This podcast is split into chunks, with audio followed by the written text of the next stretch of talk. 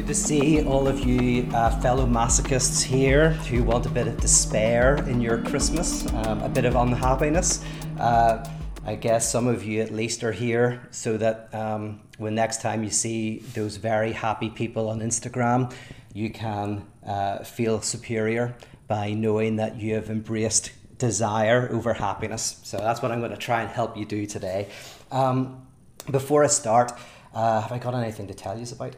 Um, not much, but uh, oh, yeah, of course, first things first is like pour yourself a drink or get a cup of coffee, relax, enjoy, uh, chat to people, uh, throw up your comments, what you like, what you don't like, questions. And at the end uh, of my talk, I'll go and have a look and see if I can find a few questions to address. Um, other thing is if you like this kind of stuff and you want to be unkind to yourself this Christmas, uh, you should go and visit my Patreon. There's hundreds of hours of book studies, courses, and seminars like this one um, that uh, will, uh, I promise, will bring a lack of fulfillment. So you can check that out. Um, and also, Atheism for Lent is coming up. Um, we've got. I've actually doing a course, an Advent course on the monstrous God infant. This idea of this clash of opposites that comes together in a productive way. Uh, that's actually what this is going to be about today as well. And it's also what Atheism for Lent's about because it's a monstrous clash of theism and atheism um, in this uh, movement, this dialectical movement. So if you're interested in Atheism for Lent, um, I've started selling um, a group ticket so the group ticket's like 400 bucks, but that gets you 12 people, so it's like 30 bucks each. And also a seminar about how to run a group, and then 40 days of material. So uh, that's there, but you can also sign up to Patreon to get into it as well. And I'm going to be selling individual tickets soon. So Atheism for Lent is on its way. That is the end of my promotion. I'm not selling any t shirts or anything like that. Although I will mention Elliot's game, Movie Movie. Um, uh, I mentioned it if you saw on my Instagram today, because I'm going to be talking about contradiction. They've made a game that is a very fun type of contradiction where they uh, um, basically explain two movies. Uh, or they, they there's two movies are put together and their synopsis is kind of mixed together and you hear the synopsis and you have to guess the name of the new movie, which is an amalgamation of two movies. It's called the Movie Movie Game. I didn't explain it very well, but go check it out. Um, okay, let's get started. Hello, and welcome to this pop up Pyro seminar where I want to look at uh, happiness and its relationship to uh, desire. Just to give you a little bit of a background uh, of where we're going to go, uh, I'm going to start with a, a Jewish parable that I used to tell 20 years ago. Uh, it's in one of my early books, but if you've been following my work more recently, you won't have heard it. But I want to kind of give a psychoanalytic interpretation. So I'm going to start with this Jewish parable, and I'm going to use it to make sense of what is called the elemental cell in the graph of desire by Lacan. So Lacan has this thing called the graph of desire. It's actually four graphs, and they each get more complicated as they go but the elementary cell is the first version of the graph. If you're watching this online, you might want to open up a separate window and just bring it up so that when I'm referencing it, you'll have it beside you. Uh, you'll know it because it has uh, an S on the left and an S1 on the right, and a line between the two. And then it has a barred S at the bottom left and a little triangle in the bottom right. Um, if you're watching this edited version, I will actually, through the magic of editing, it'll appear on your screen when I'm talking about it. So I'm going to use this parable to explain this elemental cell. And uh, I'm going to do, and in doing that, I want to draw out the difference between what I would call um, optimized therapies, therapies that are designed to adapt you to the world, to help you get what you want, to help you be happy, with a kind of uh, uh, productive maladaptation type of psychoanalysis, which is designed to lead you out of happiness into a type of monstrous um, catastrophe in which you encounter the contradiction that you are, right? And then I'll end with a Merry Christmas. So, uh, start with the parable. Very old parable of these two rabbis who are sitting in a park arguing over a passage in the Torah. Now, these two rabbis have never been able to agree about what this passage means, right? They, they have contradictory interpretations. And every week they get together and they fight about it and they argue about it. And this has gone on for about 20 years. And finally, God, who's in heaven watching all of this, is just getting sick of it. Uh, he's going to the angels, listen, I've been listening to these guys natter on about what this verse in the Torah means. I'll go down and I'll tell them what it means. So God parts the clouds, comes down to the park where the two rabbis are in the midst of their argument, and says to them, Listen, lads, I've listened to you guys argue about this for 20 years. I'll tell you what it means. And in a rare moment of unity, the two rabbis turn to God and say, What right have you to come down from heaven and tell us what it means? You bugger off and let us argue about it. Right? Now, this is a fascinating parable. It's actually a beautifully constructed parable. Um, and um, I want to use it uh, to kind of start to deconstruct the difference between happiness and desire. To do that, I want to start by saying that God can be seen in this parable as the incoming of happiness, right? So God is the representation of happiness in this parable. And why? Because happiness is the category of uh, rendering contradiction uh, into opposition. Uh, to make contradiction contingent, to cover it over, to find your true self right? Beneath all of the contradictions, who you really are, right? To help you uh, realize what it is you want and maybe even manifest that in your life, right? And God, of course, in religious uh, traditional terms, is precisely that the one who brings wholeness to you, the one who gets rid of contradiction, who brings peace, the one who brings happiness, right? So God represents that. The Torah can be seen to represent what's called the signifying chain. Right? So if you're looking at the uh, graph of desire, the elementary cell, you'll see that there is an S and then an arrow going from left to right to S1. That is called the signifying chain. And the signifying chain simply means um, a set of meanings, a set of words. It's not quite words because words are signifiers. If I say the word Amanda, right, Amanda is a name of a woman and uh, it signifies that. But also you have a, man, da, right? So if you're in psychoanalysis, maybe maybe you'll find a different signifier that's nestled in Amanda that you didn't see, a man, right, or whatever, right? So signifiers are, are little fragments of meaning. Uh, Signifieds are what they refer to, but signifiers are just little fragments of meaning where we live within signifiers. Right now, I am speaking to you, I'm giving you words, I'm giving you signifiers. And you wouldn't be able to repeat back to me exactly what I'm saying, but you get the gist of it, you get the feel of it, right? And the signifying chain moves forward. I'm speaking to you, and as I speak to you, you learn, you get meaning. We communicate meaning. Okay, that's the signifying chain.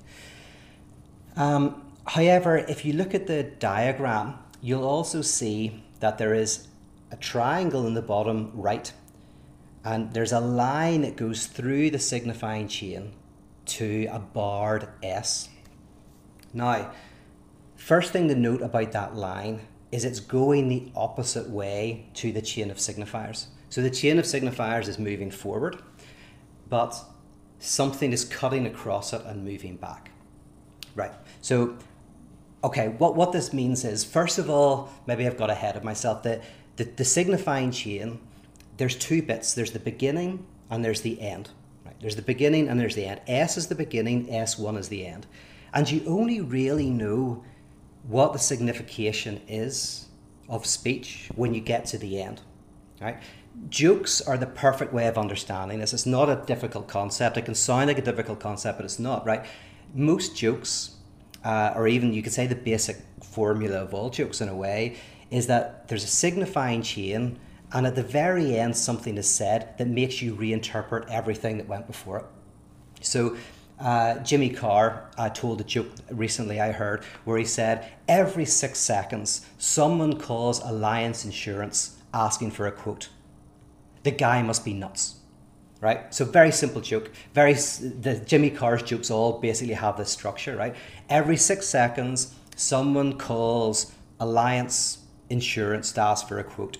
What you're thinking is that there are millions of people phoning Alliance Insurance to get quotes and then he says at the end, the guy's a nutter, right? And suddenly you've reinterpreted everything before it. It's not millions of people, it's one person phoning every six seconds who must be crazy, right? Um, uh, it's like uh, whenever, you know, supposedly Bono was talking about kids in Africa and said, every time I click my fingers, a child dies.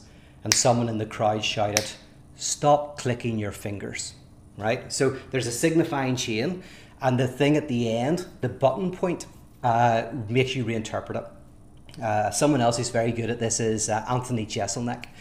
I heard him do a joke where he said that he would never get a dog again because he once got a puppy, and the first time he left the puppy alone, it wet the place, it defecated everywhere, it ripped up the sofa, and it died of starvation.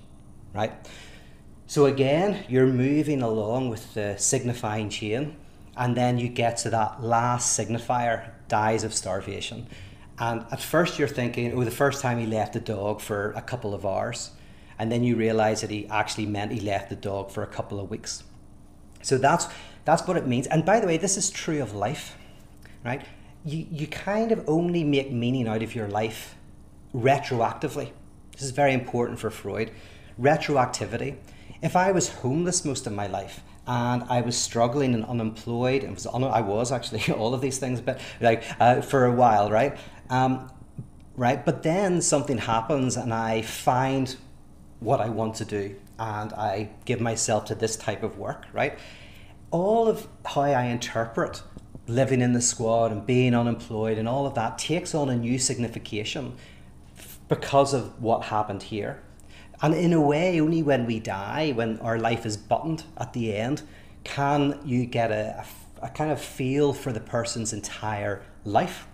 Uh, like if someone becomes a great poet at the age of 50, it retroactively changes all of these other things that we understood about their past because now they were like a prophecy leading to this moment at which they were birthed as a great poet. And therefore, we talk about, we say something like, such and such a poet was born in 1972. Right? Well, they weren't born in 1972 because they, they became a poet 50 years later. But, but now, retroactively, we say the great poet was born in 1972 because we retroactively interpret everything that happened in relation to that. In religious terms, the, the, in Christianity, the New Testament retroactively changes the Hebrew scriptures so they become the Old Testament, right? So the Torah is like that. The Torah is a signifying chain that is understood backwards, right? You, you, you look at it, you reflect on it. Um, so there's the signifying chain. Then there is this loop that I mentioned that goes through the signifying chain.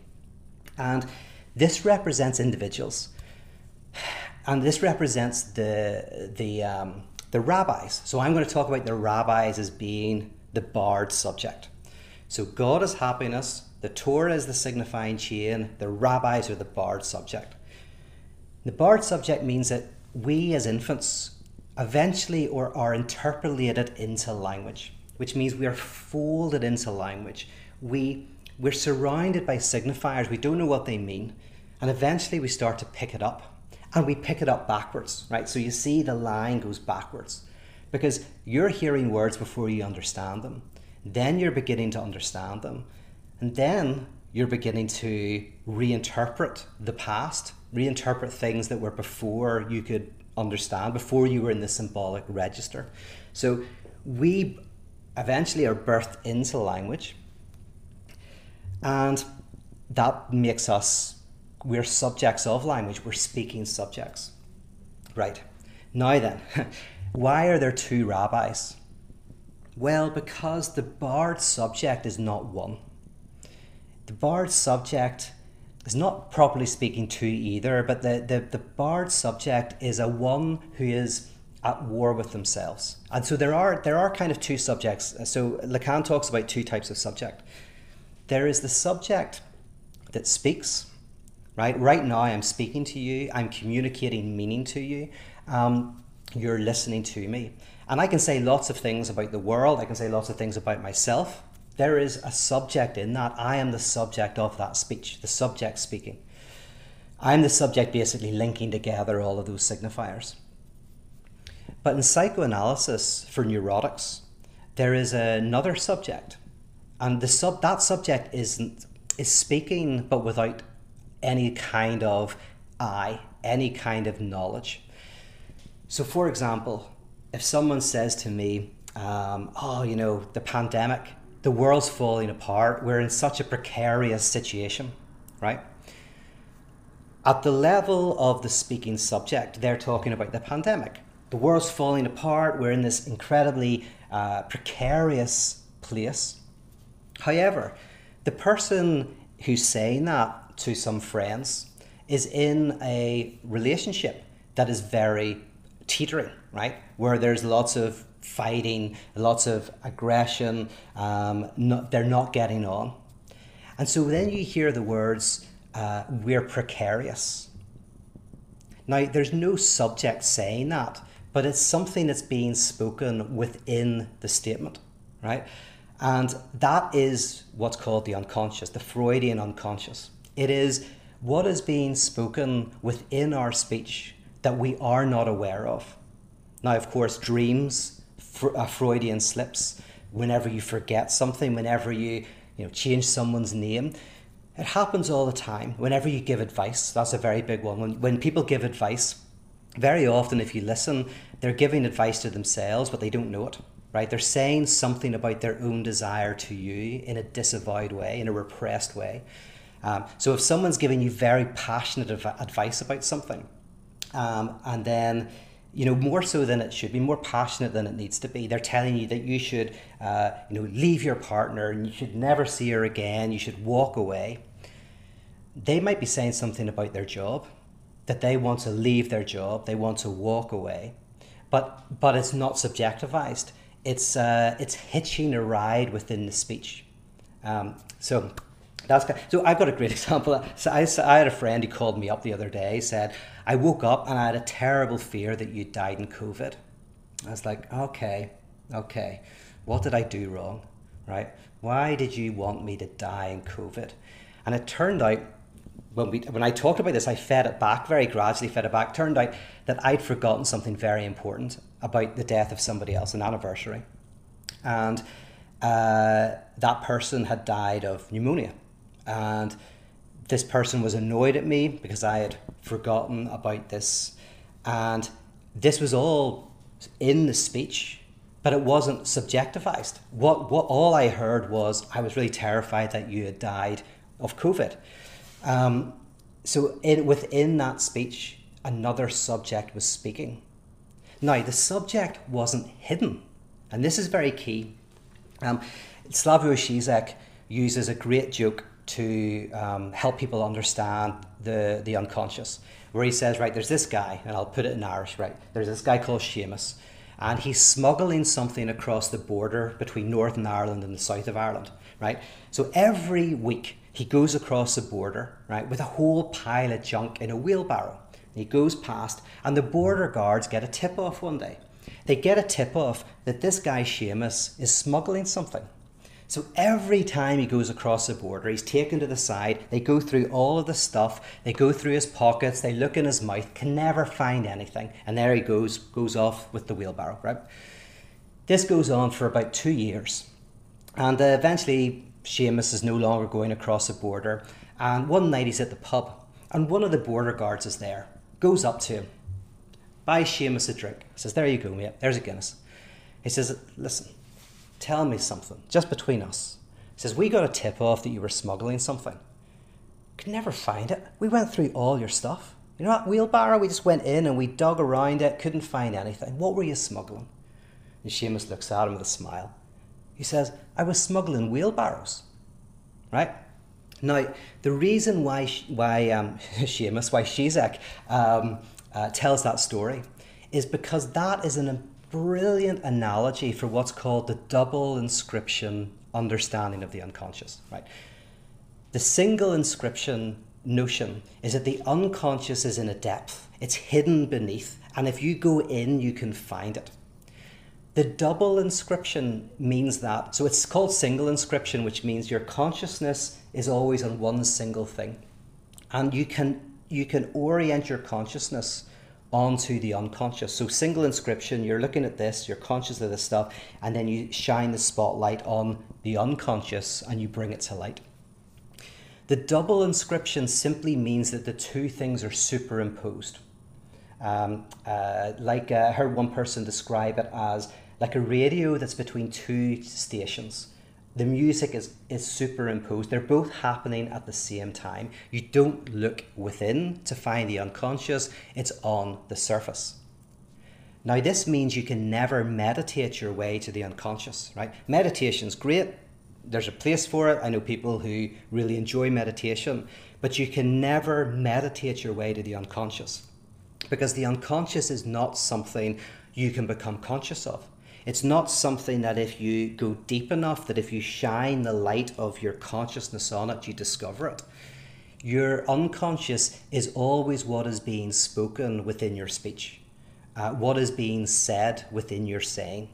And so you can only encounter your unconscious through a type of technique in which you retroactively listen, almost like backtracking. You know the old Christian thing where like you had to play the vinyl background to hear the, the evil message. You have to train yourself to be a backtracker, a Christian uh, rock and roll backtracker. Uh, you, you listen to what you've said and you hear that message distorted within your speech. And technically, it's so hard to do that you actually, it's better to do it with a specialist, somebody, because your whole consciousness is designed to prevent you from hearing the unconscious speak. So, right, so that is, oh yeah, oh, and, and, and right, okay, so that's the Torah. We've talked about God, we've talked about the Torah, the signifying chain.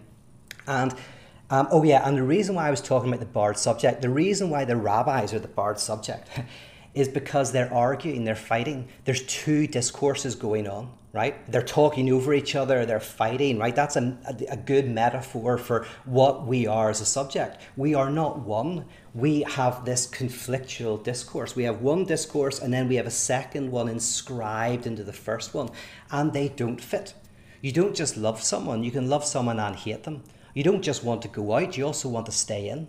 You don't want to just be successful, you also want to be unsuccessful. You don't want to just please your parents, you also want your parents to be disappointed in you. You want to rebel against them um, and you want to uh, do something that evokes their desire, right? So we are all of these contradictions. That is what the barred subject is.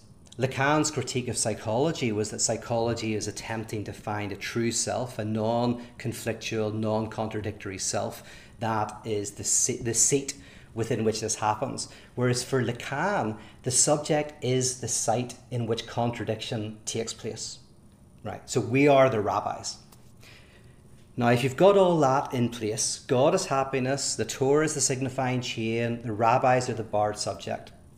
Happiness is what comes in to try to get rid of one of those voices, the unconscious, right? To, to make you one, so that there is a singular discourse that is really you, the true self. So that might be you might use drugs for that, you might use alcohol for that, you might use sex for that, you might use all sorts of things that come in to try to help you uh, uh, to help kind of dampen that that experience of the unconscious. Um, and uh, so this is this is kind of like the incoming of God, right? And we're so tempted to accept that. Now, it never fully works. This is why you've got the return of the repressed. Because we are the contradiction, happiness can only dull the senses. Now, by the way, addiction, right? So think about addiction, like alcohol addiction, drug addiction. Uh, ad- addiction means addiction, right? Which means without speech, right? So to be addicted is to be without speech, which means to be outside the symbolic frame to temporarily step outside of the symbolic register. And so often, whenever you take drugs, and by the way, I'm not against the taking of drugs. I'm, against the taking of drugs as a way to avoid contradiction. But there are a way to there's a way to use alcohol, for example, to to open it up. Right? Uh, a lot of creative people use drugs in order precisely to open them up to the contradiction. So I'm just talking about the attempt to close it down, which is what addiction is. Right? So you can you can take dr- alcohol without being an addict, but once you use alcohol to get outside the symbolic register. You are an addict, and you know, which means you want to stop that form of speech. You want to go back to the imaginary. And the imaginary is the realm of everything is a reflection of you, you're a reflection of everything. You can touch on this true self. But you can never fully get rid of the symbolic. You can never get fully get rid of the contradiction that we are. Right. Um, this then brings me to the difference between depth psychology or gestalt th- therapies or counseling and, and actually i don't like some of those things can be good definitely and have value but any type of therapy that seeks to um, close down this argument that is taking place the argument that you are uh, in the double inscription of the conscious and the unconscious. Any attempt to kind of like help you manifest your destiny and find out what you want and in five steps or ten steps get there and, and have an easy thing what you should you should uh, give up your job or you should stay with your job all these people who give you all this advice that makes life seem easy that there's an easy way forward. You just have to shut down the complexity right? Um, uh, any therapy or any counseling that is attempting to you know help you move on from the person and kind of get get on with your life and kind of close down the, the, the symptomology because symptoms a symptom is the clash of a contradiction. Whenever you have a symptom you have two opposing desires in your body and the symptom is the compromise formation right so you want to work hard but you also uh, are rebelling against your your parents' desire because they wanted you to work hard, and so you don't want to work, and the symptom is fatigue. Fatigue is this weird thing where you want to work hard, but there's some part of you that's resisting it, and the symptom is fatigue. Or you're crunching your teeth because you want to shout at somebody, but you also want to keep your mouth shut. And the compromise formation is a sore jaw, right? Whatever it is, right? Compromise formations and counseling as a way to get rid of the contradictions. That is opposed to psychoanalysis. Psychoanalysis is not in the category of happiness. Psychoanalysis is trying to help you not compromise your desire. And not compromising your desire means that you listen to the, the argument and the conflict that you are, and that you don't run away from it by trying to just keep with the conscious desires, right? You also listen to the unconscious drive. And the point of psychoanalysis is you become conscious of these contradictions. For a neurotic, you become conscious of these contradictions that are within you, these these different the, the conflictual nature of desire. And you start to find within it something productive and good. So what does that mean? Well, think of it in relation to the two rabbis, right? This is a instead of adaptation, right? Uh, in terms like ego psychology, right? Trying to adapt you better to your environment. Psychoanalysis is about productive maladaptation, being in the world but not of it. So these two people, they're maladapted, right? They're arguing, and what is it producing? Well, it's producing lots of things. One's it's producing friendship right? They're getting there for 20 I've been telling the story for 20 years, to be honest. They've been arguing for 20 years um, about this, these passages in the Torah. And so it's generating friendship. They probably laugh together, they argue, they have conflict, they, they you know, they, they, they're at each other's family events. So it produces friendship. It also produces knowledge right? I'm sure after 20 years of arguing, they have learnt so much from each other, right? So it's productive of knowledge. And then thirdly, it's productive of vocation. These are two rabbis, right? So they spend their life writing and speaking, right? And engaging with people. And so this argument, I'm sure, is productive of creating more intense and interesting work in speech and uh, in terms of ink. So, this is a productive maladaptation that produces something. And what the rabbis know is that this also produces enjoyment, right? They're enjoying their not at oneness with each other. They're enjoying their this this sense of conflict. And so whenever happiness comes in, addiction, to say you can get outside of this conflictual type of signifying chain, they are courageous enough to say, no, we will not compromise our desire. Our desire is conflictual, and we will stay within the white hot fires of our desire and see what it produces. So, happiness is always a type of failure of courage. It's a failure to have the courage to stand in front of the that white hot fire, that molten fire of our desire. But the truth is, we all feel at times to do that. so it's very hard to do. That's why you know psychoanalysis is important. Pyrotheology is is as you can hear from the name, pyro to stand in front of the fire of our desire. Right now, the interesting thing about this parable is it is a religious parable, and this is the last thing I want to say about it. Is what I love about this is it's like the secret of what religion is. Uh, this is religionless religion, post-theistic religion, or the the the kind of um, the the uh, the heart of it, right? Because we think of religion precisely as God is the one who brings happiness, wholeness, completeness, and in this parable, because parables are always written within a context, right? They critique what is known and what is commonplace. So, of course, in this parable, God comes in exactly as we would expect God to come in in this in in, in that frame. The rabbis reject God, tell God to go back. They reject God in favor of the signifying chain, in the favor of the Torah. But God withdraws with a smile. And the idea is that, oh, in this betrayal of God, you're actually hitting the very heart of religion, right? So spirituality is often about oneness, completeness, wholeness, and happiness. This is a rejection of spirituality for religion.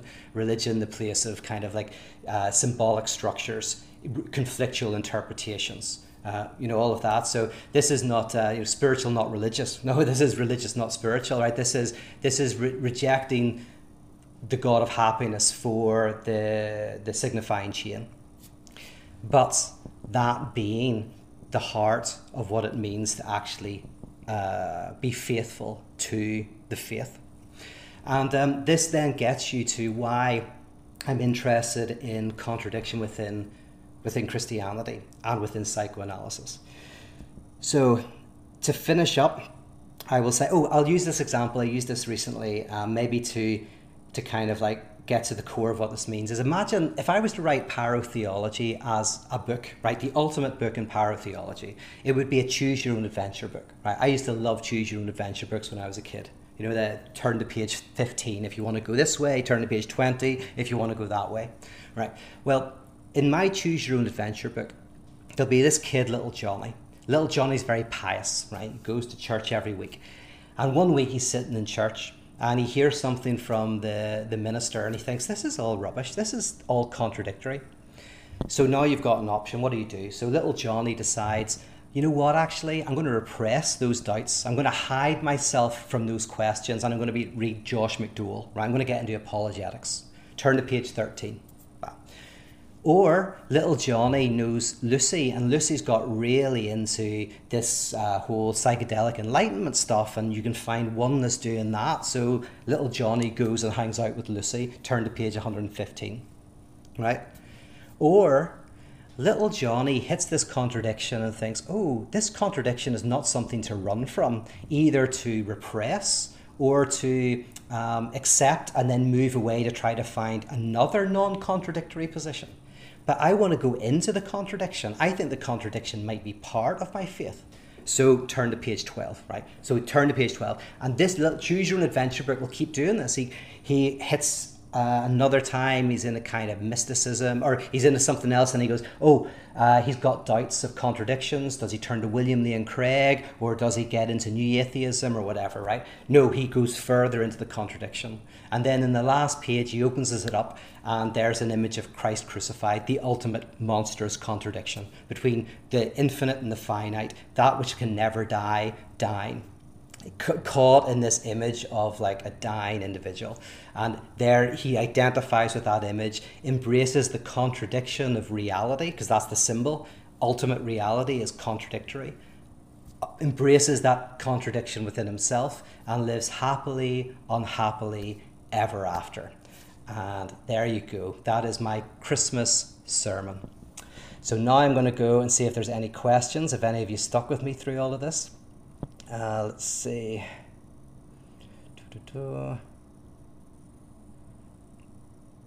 Oh, yeah, Matt quotes that great line by Kierkegaard life must be lived forwards and understood backwards. So, you know, you, you live life forwards, but you understand it backwards. And Hegel says, the owl of Minerva spreads her wings at dusk which means only after everything has happened can philosophy come in and understand what has happened. Kierkegaard was much more Hegelian than he thought. Um, let's see.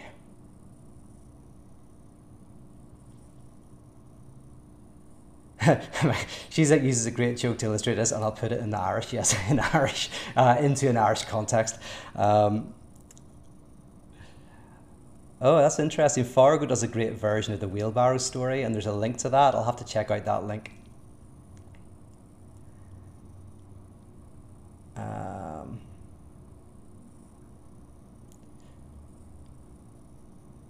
oh, Heather says, I remember backtracking Stairway to Heaven when it turned backwards. It said, I will sing because I live with Satan. Nice one. uh, yeah, it was a stretch. Yeah, I'm sure it was. Yeah. Um, oh, I, I remember that one. Another one bites the dust. Start to smoke marijuana. Uh, you know, funny enough, that's the thing there's most quite talking about is backtracking. There must have been a few of you then who were uh, hanging around in that era where that was a big thing, or backmasking. Is that what it's called? Um, let's see. I'm just going through everything. Uh, Shauna says something about 10 minutes before the end made me wonder how this fits with Hegel. Sorry, I can't be more sorry. Yes, this is very Hegelian. So my main influence is Hegel, really. Um, uh, Hegel is all about contradiction. The Phenomenology of Spirit is this book that basically brings you through contradictions. Um, you start with what's called sense certainty, which is the idea that you just experience the world as it is. The kind of people who meditate, who want to just basically experience the world outside of language, just as it is. And then Hegel exposes the contradiction within that, and then that leads to a thing called perception. And then that the contradictions within perception leads to understanding. And he goes through this this movement and shows how contradiction is what moves everything and then at the very end of the phenomenology of spirit, according to the Hegel scholars that I like, people like Todd McGowan and Slavoj Žižek, is Hegel says you confront the ultimate contradiction. And by the way, this is why Hegel liked Christianity, because the step before understanding it philosophically is that is seeing the contradiction within Christ. So he thought Christianity kind of grasped this central contradiction, and then he gets to what he called absolute knowing, which is the point at which you you identify directly with the contradiction itself. You realize that you can't overcome it. You're always trying to overcome it, right? You know, next the next color in the di- spiral dynamic or whatever. You're always do, you're always trying to overcome, overcome, overcome. But the the you know the last color will be the embrace of the contradiction itself. And uh, you know, I've I've talked about this before, but in politics, you can call it democracy, which is the contradiction in the social body that creates progress. In physics, it's uh, you know it's superpositioning, which is the the uh, the uh, duality within being, which uh, you know uh, we have particle duality. That that, that that is productive of being. Um, in biology, it's called evolution. in mathematics, incompleteness theorem, um, and in rad- radical theology or pyrotheology, it's called salvation. The moment of um, the full embrace of desire over happiness. I, I hope that kind of makes some sense. I, I, I want to do some talks on Hegel at some stage in the near future. I could kind of say more about that. But ultimately, yeah, Hegel brings together thought and being together in this mutual contradiction. It's funny because Hegel basically, the whole point is how do we think reality, right? There's thought and there's being. How do we get to reality? How do we get outside our minds? And Hegel says we don't, but our minds are inside reality. Uh, we are the universe thinking itself. And thinkings are, and the contradictions within thinking are the contradictions that are within reality. And uh, so, yeah, it's fascinating, speculative stuff. Um, let me see where was uh, and more people are asking questions now so i got a bit lost here um, uh, by the way oh yeah natalie um, was bringing up that, that notion of addiction that i talked about. So i just want to give a source for that. There's a guy called rick lucy. In fact he looks like Rik Loose. If you look at his name Rik Loose like Rik Loose like is that a real name? But i've been told it is a real name. He's an irish psychoanalyst or at least he's a psychoanalyst who lives in ireland. And uh, he writes on addiction and he does some really interesting stuff on that on that notion.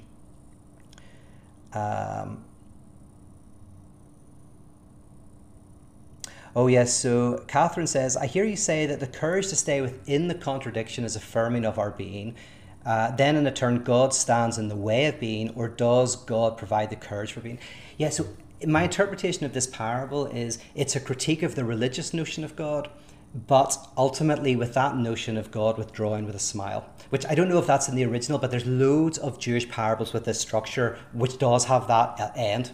There's like where two rabbis are arguing over um, something over over what should happen to a person, and God comes in to decide it, and they tell God to go, or or no, one of them quotes the Torah, one of them quotes the Torah and beats God in an argument, and God smiles and leaves. And so this this this structure of that type of Jewish parable is a way of kind of critiquing a religious notion of God as what stands the religious notion of God as the the, the closure of contradiction, but seeing that actually the heart of religion is the opening of contradiction. So if you've you know this is central to my work in terms of you know how I read the uh, Garden of Eden right? You know, it's an Oedipal story. In Oedipus, there's Oedipus wants to sleep with his mother, but he can't because of his father. He kills his father, sleeps with his mother, and it's a disaster, right? The Freudian notion here is that the, the mother represents oceanic oneness, the, the, the end of contradiction, the return to the womb, right? The father is what gets in the way of that return. Oedipus breaks through the prohibition, gets the oneness, and it's a disaster, right? Gets happiness, and it's an absolute tragedy. In Adam and Eve, it's the same structure, an Oedipal structure. Adam and Eve in the garden, the piece of fruit that will make you like God, make you lack the lack, whole and complete. The prohibition that stops them from getting it. They break the prohibition, get the fruit, and it's a disaster. And the crucifixion is the replaying of the Garden of Eden, right? The Temple of Jerusalem. You've got the court of Gentiles, just like in the Garden of Eden, Adam and Eve can walk around, and the court of Gentiles, anybody can be there. You've got the Holy of Holies, you know, where the sacred dwells, and then you've got a massive curtain. And the crucifixion, the curtain rips open, you see there's nothing in there, the sacred object doesn't exist. You are disillusioned of that idea of something that can bring oneness. And then God is the embrace of the struggle of love, where we care for one another, the epoch of the Holy Ghost. Right? I did that very quickly, um, but uh, my book, The Divine Magician, takes its time and, and outlines that. So, that whole point is that the religious notion of God is the devil, Satan, like the you know the serpent who is saying you can be whole and complete if only you eat this fruit, and the and grace is freedom from that pursuit of oneness. It's so grace is where you go i don't need to be pulling i don't need to do anything. I can i can accept and stand in the contradiction that i am.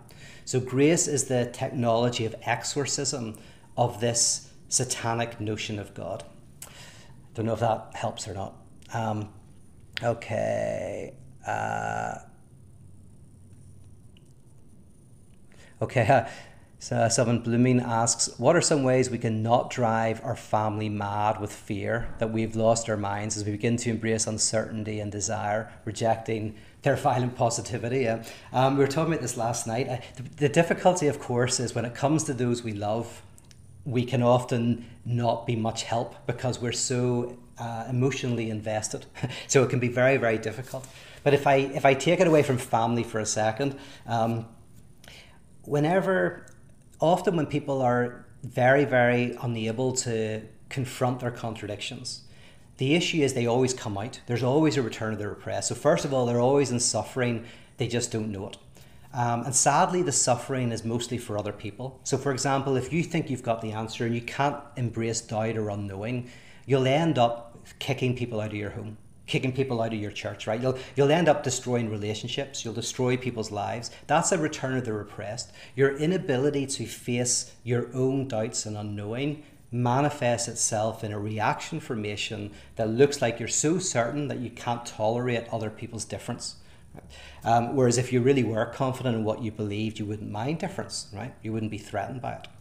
So often we are, all of us, afraid of destabilization right? I do these things called decentering practices, right? Um, and the decentering practices are designed to help destabilize you in a way that is not terrifying. Just like in psychoanalysis is a way to destabilize you in a way that is you're contained, that you're able to do it. Someone is there to walk with you. Um, you meet them twice or three times a week so that you you don't feel you're going to fall to pieces. Because resistances always appear, which are the, the, the attempts to to protect yourself from this this experience of destabilization. And um, and by the way, yeah, I, maybe we should talk about the difference between neurotic and psychotic symptoms at some point because they're very different. So, but I'm talking about neurosis at the moment. Um, so, what do you do? Well, very carefully with a, with a friend, is you wait for those moments at which you see a chink in the armor, a moment of weakness where they're admitting their conflictual desire their desire. Say, for example, you're in a very religious family and they'd never consider divorce. But one of the people starts to go, well, you know, things aren't quite as good as I make out. Or sometimes this person really annoys me, or sometimes I don't know if I'm as happy as I pretend on Instagram, whatever it is. And of course, you don't turn around and go, ha ha, I knew it. you very subtly go, oh, yeah, no, I mean, you know, I know how you feel. It can be really tough. Like, is there, you know, have you got an example of, of anything or you know, would you like to talk about it? You know, I'm here to listen. And you create an environment where they're gradually able to hear a part of themselves that they struggle to listen to.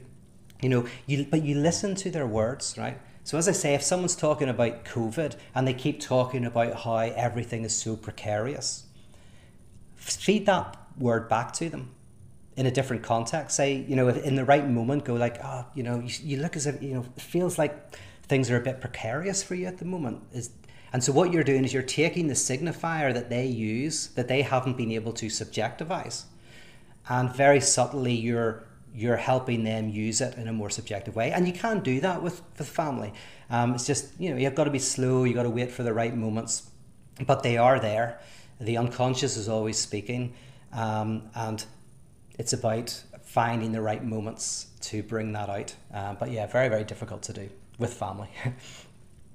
uh, oh yeah, happiness is a failure of courage as a bumper sticker. That would be good. I could sell those for Christmas.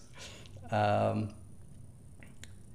let's see. Oh, Adam says, "How do you cope with, with the fire of contradiction when it gets too hot?" That's a nice metaphor. Right? He, this is very true, right? This is easier said than done, and for some people, anyone who's gone through serious trauma in the past, um, this kind of embracing of contradiction is impossible and this is what uh, this is where we come to psychotic structure right so a psychotic structure is in brief a structure in which someone something uh, potentially traumatic really traumatic happened that wasn't subjectivized at all so it wasn't brought into the, the symbolic realm at all and what in lacanian psychoanalysis they say is it remains in the real.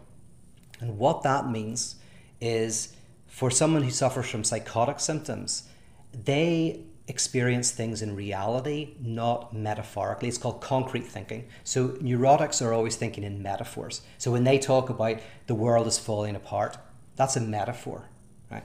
But but a psychotic structure is one that's concrete. They literally believe the world is falling apart or that they're falling apart. Like literally, they think their body's falling apart, or literally, they think there's an intruder in the house. No doubt, there's literally an intruder, or there's literally sharks under the bed, or the FBI are literally watching them, right? It's not a metaphor, it's like literal, it's in the world. They literally, without any doubt, they're tyrannized by certainty, right? So, so psychotic structure is one in which there is a tyranny of certainty, an inability to to make into metaphor your own internal structure.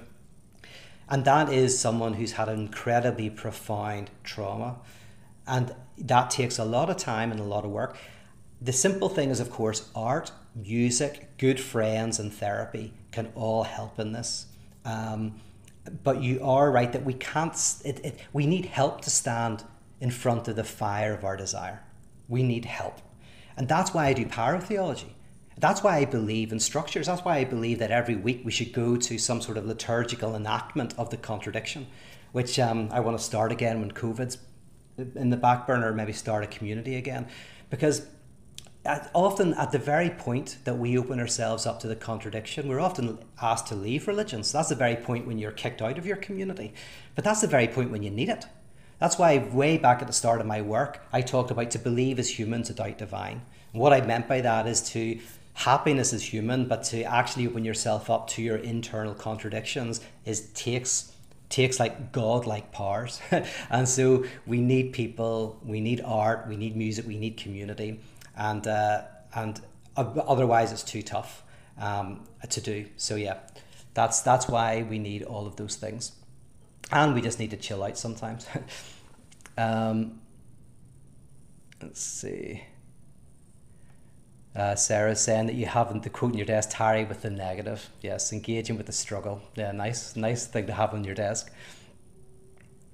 Uh, oh, so, so, I saw a good question there, and then it bounced away because someone else wrote something. Let me see. Okay, I shouldn't do too much more. Uh, I don't want to keep you forever, although you can always disappear off and watch this later. Um, let's see would we, Ryan says, would we be able to say that an embrace of contradiction leads to some kind of contentment? If so, isn't that just happiness by another name? And then I think you added a second point. Oh, no, maybe not, right? Yeah, I would actually say that the embrace of contradiction leads to a type of contentment or peace, but it's a dialectic peace, right? So here's the difference there's non dialectic uh, peace and there's dialectic peace. Like Plato said you shouldn't be introduced to dialectics until you're at least 30 because it's just too complicated, right? So the first type of thing that we're, we, we know is cause and effect. Cause and effect is where one thing influences an external other thing. That's what we know in science, right? Dialectics is different. Dialectics is where something, something in, right? Well, one example is something in us generates its opposite, and then that opposite envelops what it rejected. And there's this movement of, of oppositions, of thesis and antithesis. And in this dialectical movement, um, there is a type of, um, I want to avoid the word synthesis, uh, there is a type of, um, uh, what Hegel calls unity of unity and difference. So, what I'll say to this is like, it, in psychoanalysis, when they talk about an object, they're not talking about an external object, right? So whenever you talk about your mother or your father as an object, you mean they exist out there in the world. But in psychoanalysis, you're talking about how they exist within you, right? So that's the object that you're interested in. And that object is still an object because it's different from you. And it's making demands on you. So you might be trying to please your mother or annoy her even after she's dead as a real object. She's still an object that's within your subjectivity. And so there's this object that is within you but is opposite from you create and then and then as you uh, uh, are able to integrate and understand that then it captures you because you realize that your desire is in that. That is kind of a dialectic movement. Now the reason why i'm saying all of that is a non-dialectic happiness is one that seeks a movement away from peace. Dialectic happiness finds it within sadness joy within pain uh, peace within chaos right? There's loads of we all know this. Right? If if you go to an analyst, you go. You've got two choices: light and darkness, happiness and sadness. You want to get rid of the darkness. You want to get rid of the sadness. So maybe you go to an analyst. But what does the analyst do? They go, you have to choose the sadness and the darkness. And only in the sadness will you find happiness, and only in the darkness will you find light. And in religion, like if you you've got two choices, life and death. We want to choose life, but it says no, choose death. Or you've got two paths, the wide and the narrow. We want to choose the wide, but you choose the narrow. This is what I love about dialectics: is um, it's you always choose the worst right we because in our natural thing is if we're seen as two two positions that are t- that are in front of us we want to choose the best or we want to try and merge them together in a one dialectics is no you choose the worst and in choosing the worst courageously you get the best so you are you are right but i wouldn't say you get you get happy contentment by different means i would say you get a different type of contentment um, it's a very different type of it's not a contentment that tries to dull the contradiction.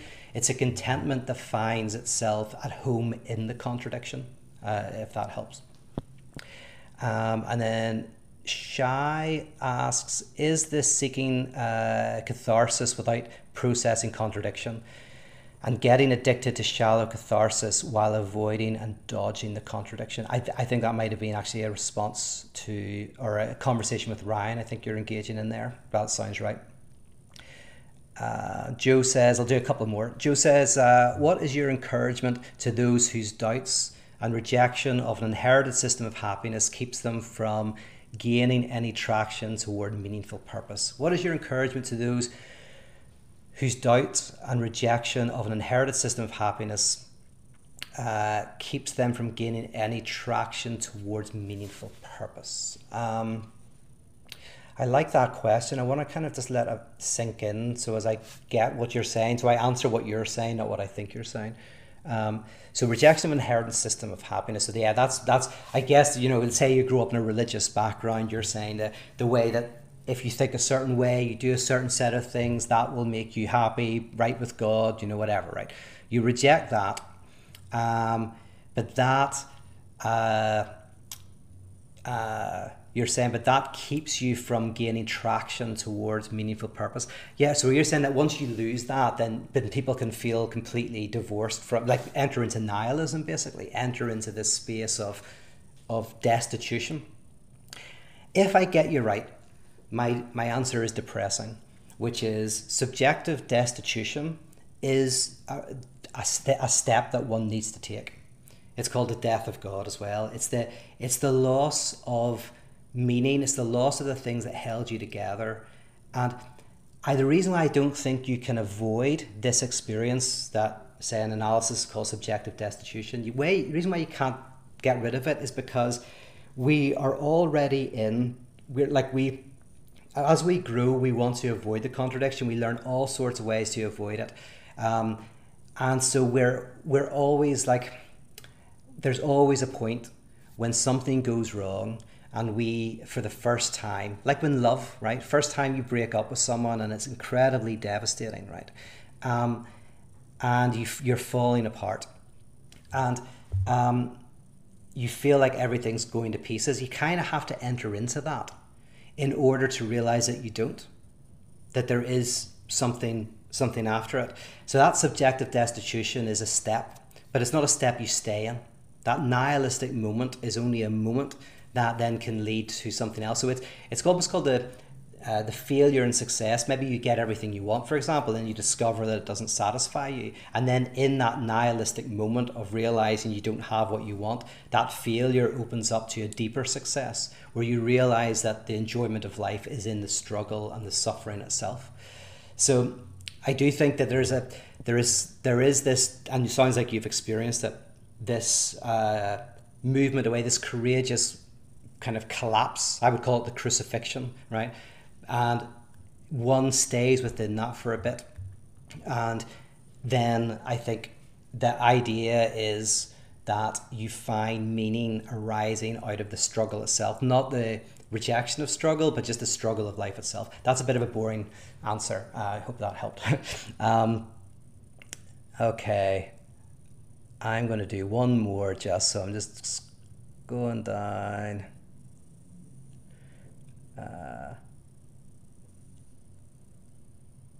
Oh, yeah, Adam, I'll go for this. This is a nice kind of practical question. Do you have an easy way to describe this to loved ones during the Christmas season in a way that is non threatening and easy to grasp? You know, obviously, short answer is, as you would expect, no, right? But there's a reason for that. Good news is, is that it doesn't even need to be explained, right? That's the first key. It doesn't need to be explained. It needs to be invite. You one invites a person in to something. And that's important. Like so, preaching. We think of preaching meaning communication of information because in the modern church, actually, that's often what it is: some sort of communication of information. But technically, preaching is about an invitation. It's an invitation into a, a, a way of being, a different, into a form of desire. I've just had a one of those state of emergency things on my phone. Sorry, it's buzzing like crazy. Um, oh yeah, so preaching is like an invitation into something. So um, in a way, what one is always wanting to do is just look out for those moments when you're with friends and family that you see there's a point where an invitation into this complexity and contradiction makes itself felt. But you've got to have patience. You know, it could be days, weeks, months, years. And you can't really invite someone in who doesn't already want it. Uh, in my work, you know, I, I help people unpick unhealthy parts of their lives and religious lives sometimes and whatever. But they always in some way enter into a type of contract with me. They've already started the journey. They're already kind of there and they just need me um, as a little bit of help along the path. And maybe sometimes they think i'm the what's called the subject supposed to know. I'm the one who has the answers. And then through talking with me they realize that they're the ones doing the work. So a lot of this just like in, in the, the, the practice of pyrotheology is not a sermon. It's not like this. Uh, it's trying to find poetry and art and music and various things that help invite us into this, help draw us into this. So, very concretely, maybe you're at Christmas dinner and you're spending a few days with your family and you're talking about uh, something and you, you see a crack in what the person is saying and th- it's like, you know, for, for someone who's very, right, there's always a crack. There's always the, the this place of opening and opportunity, but it's never what you think it is, right? It's never where you are. And, and if we are, if I'm looking at it in relation to me, I'll never see it. It's like, it's within the logic of the other. It's like we all have ghosts, right? We're all haunted houses. We're all haunted by people we've hurt, people we, who have hurt us, right? A ghost is the presence of an absence something that isn't there but still remains with with us. But my ghosts are different from yours, right? So I'm not looking to impose my ghosts on you, but I have to help you see what, what, what you're haunted by. And maybe the person at the table is starting to wonder whether Adam and Eve was literal. And to you, you're like, oh my goodness, that's a ridiculous question. It's not ridiculous to them. Just like a question that they might think is ridiculous that you're asking is you know is not it's not ridiculous. So it's it's you're looking not for what you the crack you're looking for the the what's within them. What is the signifier within their within their speech that opens that that is an invitation into uh, gradually opening up to this complexity of desire I don't know if that makes sense. All oh, right, okay. I've had this for long enough, been here for over an hour. Thank you so much for uh, checking in and um, uh, maybe do this again. Uh, there's also an Advent course that I'm running at the moment. Um, we're already two weeks in, but it's all pre-recorded, so you can watch the other the other weeks. Um, apart from that, have a great Christmas, and uh, I'll see you all again soon. Bye bye.